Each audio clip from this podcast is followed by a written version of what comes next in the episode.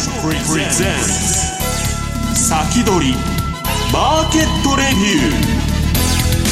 ーこんにちは石原潤です。リスナーの皆さんこんにちは。辻るなですこの時間は楽天証券プレゼンツ先取りマーケットレビューをお送りしていきます。改めましてパーソナリティは現役ファンドマネージャー石原潤さんです。よろしくお願いします、はい、皆さんこんにちは。石原潤です。よろしくお願いします。さあそして今週のゲストは楽天証券株式デリバティブ事業本部長土井正嗣さんです。よろしくお願いします。さてアメリカ株3指数そしてソックス指数も最高値、うん、日経平均も年初来高値ということで先週土井さんにですね、うん、ロングテールリスクを考えながらなんてお話いただいたんですけど、はいはい、目先はいい感じするんですけど土井さん石原さんだったらどう行動しますか？いやまあとにかくね、上がる時はついてどんどんだから、まあ、あの私も基本的にトレンドフォローなんで、今、後で申し上げますけど、全部トレンド、買いトレンドになってるんで、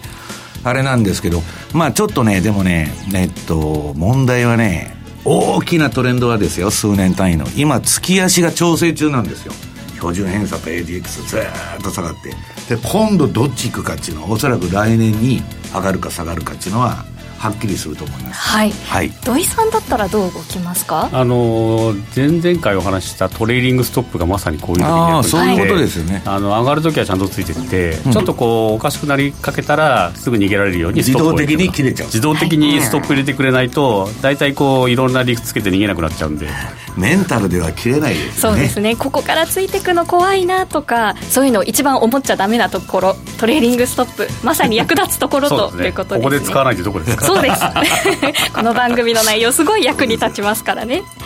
さてこの番組は YouTube ライブでも同時配信しています。動画配信についてはラジオ日経番組サイトからご覧ください。それでは番組を進めていきましょう。この番組は楽天証券の提供でお送りします。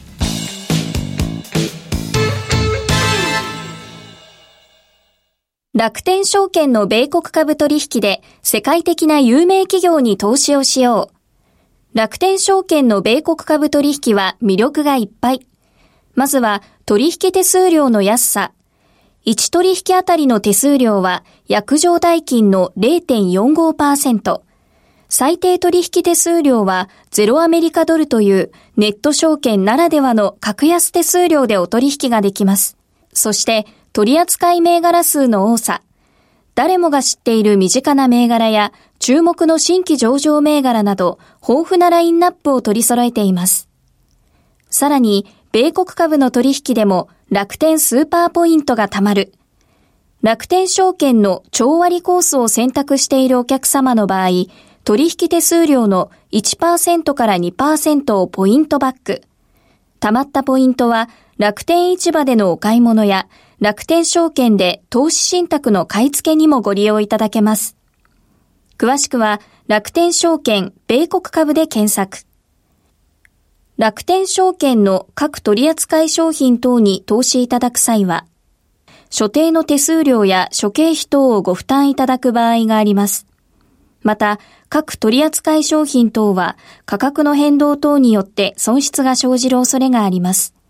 投資にかかる手数料等及びリスクについては、楽天証券ウェブサイトの投資にかかる手数料等及びリスクページや、契約締結前交付書面等をよくお読みになり、内容について十分にご理解ください。金融商品取引業者、関東財務局長、金賞第195号、楽天証券株式会社。石原淳の相場の肝。ここでは現役ファンドマネージャー石原淳さんにこれからの相場の肝について伺っていきます。さて石原さんは大阪から戻ってきたばかりだと伺っていますけど、あのこれはまあ楽天証券さんの、S、FX ののセミナーだったんですけど、まあこれあの、投資戦略フェアですね。えー、っとね、えー、毎年東京と大阪と2回楽天さんにスポンサーとしてもらって私セミナーやってるんですけど、えー、今回も非常に多くの人が来てくださいまして、でね、あの、えー、これはもう楽天 MT4 のインディケーターを、えー、っと、プレゼントで配布したんですけど、はい、えっと、それが非常に、あの、好評で、えー、っと、今度新春フェア、土井さん、1月11でしたっけ？えっ、と。11ですよね。はい、多分間違ってないと思う、ね。1月11日。うん、はい、そこでまた新春フェアでね、なんかやってくれという話が来てますんで、今まあ考えてるんですけど、えっ、と、これどういうものを配ったかというと、えっ、と、フィルター付き逆張り売買システムと。これはね、えっと、あのー、私、ニューヨークダウンのもともと週足で使ってて、まあ、アマゾンとかでも使ってるんですけど、相場が200週の上にあるときは、逆張りなんですけど、押し目買いしかしないと。いわば順張りの、まあ、押し目買いと。はい。で、逆に下にあるときは戻り売りしかしないんです。下げ相場の中で戻り叩くと。で、今こんな感じになってましてね、資料の2ページ見ていただきますと、このニューヨークダウ週足のフィルター付き逆張り売買システムと。まあ、だいぶ、ちょっと前に買いシグナルが出て、その後うだうだしそうんですけど、これ今週ね、あの、辻ちゃん、天王山で、はい、今これ上値抵抗ラインっていうのが週足で綺麗に走ってるんですけど、そこを抜いてくるとね、はい、もう一段しても、だかしてもおかしくないと。いうことで、で、例年、まあ、このシーズンはですね、年末まで上げやすいっていうのがあって、シーズナリーサイクルで、もう何回も見せてるんでやりませんけどね。えー、まあ、もともと買いの試合の中で、まあ、えー、年末に向けてね、果たしてもう一段高するのかどうのか、どうなるのかと、このまあトレンドラインに注目しとるということです。はい、で、ちょっとまあ、えー、話が変わって、為替の方をちょっと触れときますと、これ、配ったインディケーターの私がずっと昔から使っとるこの、えー、これもフィルター付き逆張り売買シグナル。これは冷やしなんです、こっち、ユーロドルのね。これシグナルが出たらすぐポジション取る。で、あとは土井さん言われてるトレーリングストップの注文を流しておくと。いうことをやってるだけなんですね。はい、ユーロドルは戻り売り、ね、戻り売りなんです。今200の下ですから。で、この次の、えっと、ユーロドルの冷やしフィルター付き売買シグナルと4ページの資料ですけど、これまあずっとだから、下にいるとに、えー、200日の移動平均の下にいるときは戻り叩いて、はい、で、今もまあ下ですから戻りずっと叩くと。で、それのね、直近のチャートが、えー、5ページ。これ昨日か一昨日か、えー、1、2、うん。あの、売りシグナルが出ましてですね。今、ドーンと下がってくれて、ちょうど配布して、ドンピシャのタイミングで下がってくれたな、ということになってるわけです。はい。で、じゃあ、こっからの動きどうかということなんですけど、まあ、強いんですね。強いんですけど、ちょっとまあ、先ほど土井さんともちらっと喋ってたんですけど、今はいい。とにかくこの年末までは、まあ、感謝祭ラリーとかね、まあ、クリスマスラリー不発に終わることが多いんですけど、まあ、それでもそんな下げないだろうと思ってるんです。ただし、来年に向けてちょっと不安があるなと。で、今はね、えー、っと、この、ニューヨークダウの冷やしと PPT ですね、プランジプロテクションチームと、株価下落防止チームっていうのがもう今、すごい、えー、活発に動いてまして、はい、組織も強化されて、2部署に分かれたらしいです。えーで、新たな担当者が来て、まあ、とにかく株を下げないように、いろんな画策をしてるんですけど、まあ、これはあの、楽天さんの外為市場アウトルック、私のレポートの9月26日に書いてるんで、そちらを参考し、にしていただきたいんですけど、今ね、この矢印がついとるとこから、えー、次の7ページ、隠れ QE が始まったと。とにかくあの、オープンマーケットオペレーションズと、えー、月600億ドルの、えー、T ビル買いをやってると、もうジャブジャブなんです。はい、で、こんだけ株がジャブジャブ、金がジャブジャブになると、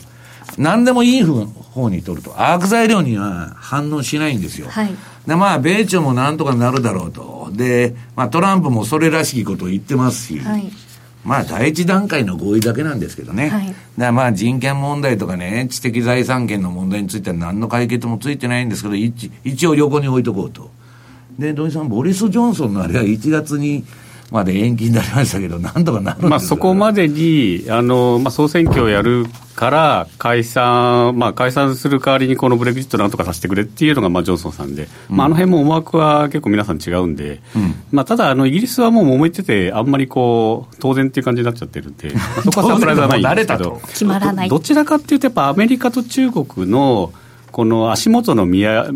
どっちこう両方見てる感じあるじゃないですか、うん、でアメリカはあのちょっとやっぱ株価上げたいんで、うん、この辺で手を打ちたいと、でも中国が手を打つんだったら、関税今後使うなっていうのを現地取ろうとしてて、うん、そこは譲れないとこなんで、結構こう、それが破談したら、ちょっと押すなって感じがします、ね、そういうことですね。だからまあ、基本的にはトランプの、まあ、あの、ツイッターとかそういう米中戦争のあれで、リスクオンになったりオフになったりするんですけど、まあ、あの、あとね、この前土井さん言われてたウォーレンリスク。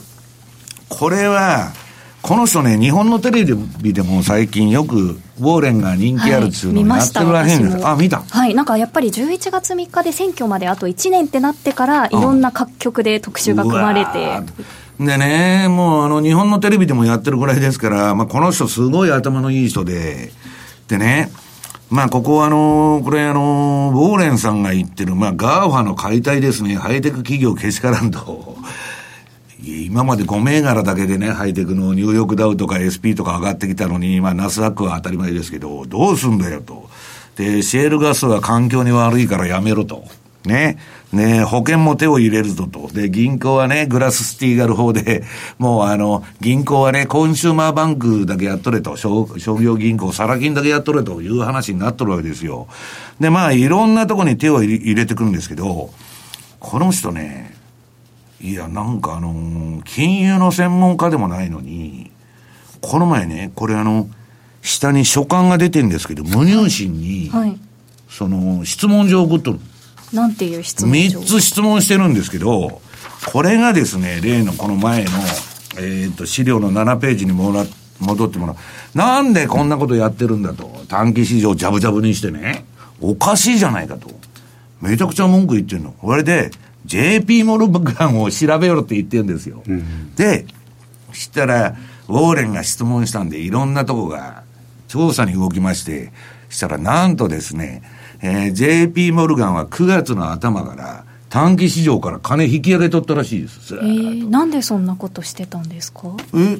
金利急騰させて。いやいや、あの、JP モルガンとかうんぬんとしては株が上がってほしいし、えっ、ー、と、バブルを延命させたいんで、なパウエルにね、もう利下げ停止とか、あるいは資産売却とか、やってほしくないわけですよ。で、去年それやっとったわけじゃないですか。はい、で、それダメ押しするために、わざと、急騰させて、で、大変だと。はい、で、えー、短期市場の調整しとったけど、1日では収まりませんと。そりゃそうですよね。自分とこ金引き上げちゃってんだから。これで、えー、この、フェッドのね、月600億ドルの買い入れ中余分な、あれまで引き出したわけですよ。で、JP モルガンの大門は叩かれてそこら中から、お前知っててやっただろうと。ところがね、いや、大門はとんでもないと。JP モルガンは短期金利の急騰を、レポ金利の急騰を抑える力と金は十分にあったけど、ボルカールールがあったんで、マニピュレーションになっちゃうと、それすると。だからできませんでしたと。で、大門 CEO はワシントンを駆けずり回ってですね、規制を緩和してくれと、外してくれと、もうボルカールール、中小の金融機関は外してたんだけど、もう大手にもそれ適用しろっていう条件を引き出して、で、えー、っと、この前無入信が10月30日に出てきて、銀行の規制緩和をするって言ったんですよ。はい。だから、出来レースだって言われてもマッチポンプだと。はあ、こんなもんはね。はい。まあだからそれはね、噂で、その、言われてるだけでわかりませんけど、とにかくジャブジャブになっとると。はい。で、次に JP モルガンの株見てもらうと、なんか JP モルガンは調子いいなと。はい。あの、ドイツ銀とかなんとか死の淵をさまよってるんですけど、なんか調子いいじゃないかと。で、これはね、えー、っと、その土井さん推奨のトレーリングストップラインっていうのが、この JP モルガンの9ページのチャート、冷やしなんですけど、これ、辻ちゃん、そのチャートが緑になると買いなんです。はい。で、赤になると売りで、常に土天つって、常にポジションどっちが持ってるわけよ、売りと買いと。はい、で、その通り売買して、で、このトレーリングストップラインを終値で割り込んだら、自動的にもうポジションがなくなると。いうことでもないと、土井さん。その、土天のポジションっていうのは、やってられないんです、まあ、アメリカ株だとあのショートがちょっとできないんで、うん、まあ、日本から投資するとロングオンリーになると思うんですけど、うん、まあ、あのアメリカの銀行ってこう割とこうトップのマネジメントが給料のからの部分を株でもらうんで、うん、株を上げようと思って一生懸命やるんですよね。みんなそうですよ。だから社員のこう減らしても株価上げようとか、インセンティブはそっち行ってるんで、まあ、日本の金融機関よりはアメリカの金融機関の方が株価見た経営をしてるで、まあ、こういうチャートになってるところもあると思いますね。うん、はいストックオプションがすべてと、はい、いうことですはい、まだまだ伺いたいんですけれども、はい、もう続きは延長配信ということで、延長であの、えー、株のことについて、えー、銘柄も持ってきましたはい、はい、やりたいと思います。はい。では延長配信で続きは伺います。以上石原淳の相場の肝でした。貸株サービスってご存知ですか？貸し株サービスとは、皆さんが保有している株を楽天証券に貸し出すことで、相応分の金利が受け取れるサービスです。つまり、株のレンタル料が受け取れるのです。楽天証券の貸し株サービスはメリットいっぱい。年率1%以上のボーナス金利が受け取れる銘柄を多数提供しています。さらに、貸し株サービスを利用しつつ、株主優待や配当金がもらえるコースもご用意しています。詳しくは楽天証券貸株サービスで検索。楽天証券の各取扱商品などに投資いただく際は、所定の手数料や諸経費等をご負担いただく場合があります。また、各取扱商品等は価格の変動などによって損失が生じる恐れがあります。投資にかかる手数料等及びリスクについては、楽天証券ウェブサイトの投資にかかる手数料等及びリスクページや、契約締結前交付書面等をよくお読みになり、内容について十分にご理解ください。金融商品取引業者、関東財務局長、金賞第195号、楽天証券株式会社。ウィークリーマーケットレビュー。今日は楽天証券株式デリバティブ事業本部長土井正嗣さんに投資のヒント伺っていきたいと思います、はい、先週はロングテールリスクについて考えようということだったんですが、今週は？先週のスケジュールであの APEC があったんですけど、はい、チリでちょっと暴動がひどくて、APEC がなくなってしまって、で米中会談がちょっとこう場所を探してる状況になって、その辺がスケジュールずれてきたんですけど、はい、まああの引き続き注目イベントはやっぱり11月は米中会談。はい、で12月は FOMC と、まあ、イギリスの総選挙が12日って、そこだけは決まってるんで、うん、で15日にあの対中の関税上乗せするかどうか、まあ、この辺見極めて相場動いていくと思うんですが、まあ、いずれにしろ乗るとこは乗ってって、えー、ちょっとやばいと思ったら逃げるっていうのは一緒なんですけど、うん、今日はあの小ネタ、小技でパフォーマンスを上げる方向に、はい、あのちょっとお話したいんですが。えーと、これ、えー、楽天のあの板、ちょっと、え、この次のページ出したんですけど、えーと、これ、普通の板なんですけど、あの注文を出そうと思ったときにこう気がついた方いると思うんですが、あのこの赤い矢印のところみたいに、あの霧のいい数字に注文って固まるんですよ。はい、これあの、人間の心理で、あの1035円とか1030円とか、5とか0とか ,0 のところに買いでも売りでも置くんですね。で、これ、どの銘柄にもほぼほぼ共通してて、で、これどうするかっていうと、まあ、当然急いで売買するときは成り行きなんですけど、ちょっと時間かけて安く買いたいとかいうときに、あの、今の値段より低いところに置きたいじゃないですか。で、これ1038円、39円の時に、じゃあその1035円に置くと普通の人と同じになっちゃうので、ちょっと高いところ、1036とか、1037に置くと約定しやすくなるんですよ。これあの言われて気が付くんですけど、あのあそうだなっていうのを見ないと、意外とこう同じ他の人と同じように霧のいいところに置いてると一番最後に行っちゃうんで、約定できない可能性って出てくるんですよね。昔よく言われました、中年出す、はい、じゃあこれはもう知っといた方がいい。だからあの経験長い方はもう当然なんですけど、で次のコロプラもそうで、あのちょうど1420円のところに。あのちょっと固まってるじゃないですか、はい、でその下の1415円のところにもやっぱ固まってて、その1個上の1416は空いてるんですよね、でこういうのがもうほぼほぼどんな銘柄でも出てくるんです。これはあのどういうことかというと、その次のページなんですけど、取引相手、自分の取引をする相手が、何も考えずに置くときに、切りのいい数字来るなっていうのを予想して、あのまあ、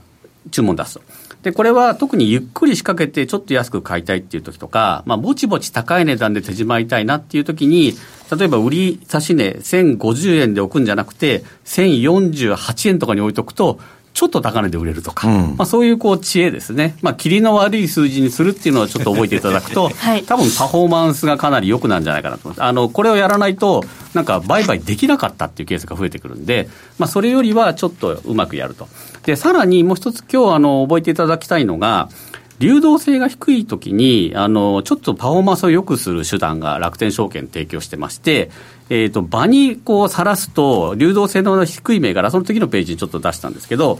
えー、この、えー、例ですと、1550円と1545円のところとか、まあ、こういう離れてるんですね。1570円と1550円ってちょっと離れた板。で、あとスカスカの板なんですね。スカスカですね、えー、ちょっとあの、個別の銘柄出すと何ので出さなかったんですけど、まあこういう銘柄たまにあるんですよ。で、ここのところで買い買いたいっていう時に1565円とか出してしまうと、売りたい人は1565円にぶつけてくるんですよね。うん、で、それ出してなければ、1555円とか1560円とかの、えーまあ、売り値を出してくれるかもしれない。じゃあどうすればいいかっていうと、場にさらさないで待つってこう、じっと監視しとくのが一番いいんですね。手の内を見せないデイトレーダーはもう自分で見るんですけど、まあ、なかなかそうそう忙しい方やってられないと、でもこれをやることによって、例えば10円あの安く買えたら、えー、0.64%なので、これ積み重ねると結構効いてくるんですよ。10回やったら6%効いてくるんで、パフォーマンスは大きいと。で、そこの時に役に立つのが次のページにあるこうスナイパーと狙ってる写真があると思うんですけど、あのマーケットスピード2の中にこうアルゴ注文っていうのがあって、まあ、この前ご紹介したトレーリングストップのほかに、このスナイパーっていうのがあるんですね。うん、ゴルゴ13みたいですね。これ写真、出てる写真も。狙ってくれて、自動的に取りに行って、約定できなかったものは、またもう一回狙ってると。で、何回かに分かれても手数料は1回分っていう、このお得なやり方で、えー、これを簡単にできるのは楽天証券のマーケットスピード2だけなんで、これもあのぜひ使いこなしていただくといいと。で、特に最近あの、HFT ですね、もう機械でバンバン値段見て、それでマーケットメイクしてくる人たちとかいるので、えー、普通に出すと、その指し値を利用されちゃうんですよ。指し値を出さないで、ステルスですか？ス。これがもう個人投資家もできるようになったんで、これは絶対使った方がいいわけですよ、ね、それは画期的ですよね。で、このスタイパーはかなりあの流動性の低い株を取引する方には好評で、まあ、あの当日だけなのと、あと狙ってるんで、置きっぱなしの人より順番遅くなっちゃうんで、それよりは出遅れる可能性あるんですけど、スカスカの板だったら、これ結構有効なんで、この、えー、使い方はかなり簡単で、使い方っていうページになるんですけど、えー、マーケットスピード2のアルゴ注文っていうところに、スナイパーっていうのがあって、で、あとは値段を入れて、注文するだけっていう、この超簡単なやり方なんで、これはぜひ、名前がこう覚えやすいんで、はい、あのすぐ頭に入ると思うんですけど、このアルゴのスナイパー使っていただくと、多分パフォーマンスが年間数パーセントは余裕で変わってくるんじゃないかなと思いますね。ゴルゴ13みたいにずっと板見張ってなくていいんですね。自動でやってくれる。そこはやっぱ機械でやってやってもらった方がいいとこは、機械使った方がいいんですよね。人間がずっと見るのちょっと大変なんと。あとこれ何銘柄でも出せるんで、10銘柄でもスナイパー注文同時に出せるんで。全部は見張れないですからね。全部見張ってたらスーパーマンなんでね。で、うん、まあ、これをうまく使っていただくのと、さらにもうちょっとおまけが、えー、10月28日から、あのポイントで株買えるようについになりまして。先週ご紹介いただきました、ね、これかなり多くの方がすで、えー、にもう登録されてて。で、まあ、株買うときにちょっとこうポイント使うと安く買える感じするじゃないですか。特にまあ ETF なんかも使うと、まあ、数万円とかで買える銘柄あるんでそこに3000ポイントとか使ったら結構安いんで、まあ、その辺うまく投資に使っていただいてまあ、ポイントなんで当然買い物にも使えるんですけど、うん、買い物に使っちゃったらもう増えないんで、うん、飲食店で使っちゃうんだよね。キャッシュレス時代ですからね。なんか使いやすくなってますよね。使えますよでさっきのスナイパー注文とも組み合わせることができて、はい、あの売買代金から勝手にこう引いてくれるのであの約定のところの設定1回しとくだけで、えー、ポイントを自動的に使ってで、スナイパーも使ってパフォーマンスアップというのを今日ちょっとご紹介したかったです。こういう相場の時にも、こういう小技って効くんで、はい、この辺うまく使ってほしいですね。せっかく儲けようと。はい。せっかく、ちりも積もれば 山となるですよ、石原さん。さて、あの、冒頭で、あの、中国、米中の話しました。石原さんは悪材料に反応しない市場になってるっておっしゃってましたけど、でも、今、中国とアメリカのあの貿易協議って、悪い材料もちゃんと中国側から出てるのに無視されてる状態ですよね、楽観視されてますけど。金余りがすべて書き消しちゃうんですね。て書き消しちゃう。あの、どっかのタイミングで、本当に悪いとなったら、それをみんなが見始めるんですけど、うん、今、金余ってるんで、で、相場上がってるんで、ついていかなきゃって言って、ついてってるところなんですね。いや、だから今、昔はね、そういうの出ると折り、折り込みに行ったんだけど、今は結果が出て反応するっちゅう、この数年の動きなんですよ。だから下手に売ってると担がれちゃうみたいなね、いうことなんですけどね。じゃああの冒頭でもお二人お話ししてましたけどトレーリングストップでついていくっていうのが、うん、やっぱりこう上がる時についていかないと相場勝てないんでそこはこうあんまりなんですかいろんな言い訳考えて外外したくなると思うんですけど、まあ、なるべく外れないようなあのルール守って投資した方がいいと思います。価格そのものの動きの分析が一番大事だってことですよ。ファンダメンタルはその後ろにあるやつですから。はい、はいということでですね、そんなふうにそもそもしてしまっているのは何のなのかというと、うん、はいはい。フェットのせいですね。はい。あの、いや、まだ時間あるの大丈夫なの、はい、あ、えー、っとね、じゃあまあ、見てもらいますと、資料の10ページ。もうこれね、えー、連銀がですね、量的縮小をやっとったうちは、えー、テーパータントラムですね、えー、株価が感触を起こしまして、ギザギザギザギザやっとったわけです。それまでは、あの、横ばいの時は株価も横ばいなんですよ。ところがこの上がってる期間あるじゃないですか。えー、っと C3 が横ばいなのに。これはトランプの減税。減税の影響でバッと上げたと。で、今、それが外れて、量的縮小からバーンと金ばらまいてるわけですから、まあ、当然、株は上がると。あの、お金っていうのはね、ついちゃん、単純なロジックでしか動かないんですよ。はい。な風が吹いたらおけが儲かるみたいなね、難しいことは人間考えませんから、はい、さっきの土井さんの霧のいいとこしか出さないんだと 一緒で、頭がそういうふうにできてるんですから。で、今、入力ダウの、じゃあ、冷やし見てもらうと、はい。これ私のね、えー、順張りの標準偏差ボラティリティトレードモデルと。チャートが緑になってて、下のバーも緑になってますよね。で、標準偏差と ADX 両方上がってると。方向性のえー、指標が。これもう完全な買いトレンドなんです。買うしかないでしょと、はい、え。どうしようじゃないんですよ。とりあえず買ってみて、ストップを置いといたらいいと。で、えー、もし上がらなかったらごめんなさいと。いうことを延々やっとんです。で、延長戦にね、入ってやろうと思ってたんですけど、ところが、月足見てもらうと、はい、今日まあ延長戦でバフェットさんの話をして、まあちょっとそれに絡めてやるんですけど、このニューヨークダウの月足なんて誰も見ない。はい、せいぜい週足までですよ。これ、すごい辻ちゃん、そのオレンジが売りトレンドで、グリーンが買いトレンド。ほぼ買いトレンド、うん、この期間はすごく儲かるんです。この緑になった時に買いはいいんですけど、今両方何もないでしょ？はい。で、標準偏差と ADX という方向性の指標がずっと下がってて、で、株価は月足で見ると横ばいじゃないですか。これが、調整がだいぶ進んでますから、今 ADX と標準偏差下がって。おそらく来年のどこかで、次、上がるか下がるか知りませんよ。はい。私はトレンドが出るんじゃないかと。はい。で、どっち行くかっていう話を延長戦で土井さんと一緒にやってみたいと思います。はい、力はもう溜まってきているので、これで来年どっちかに行くどっちに行くかは延長戦でやりたいと思います、はい、バフェットの話なんかも用意しているということで、はい、はい、楽しみにしていてください。ここまで土井さん石原さんどうもありがとうございました。どうもありがとうございました。それでは引き続き YouTube ライブでの延長配信もお楽しみください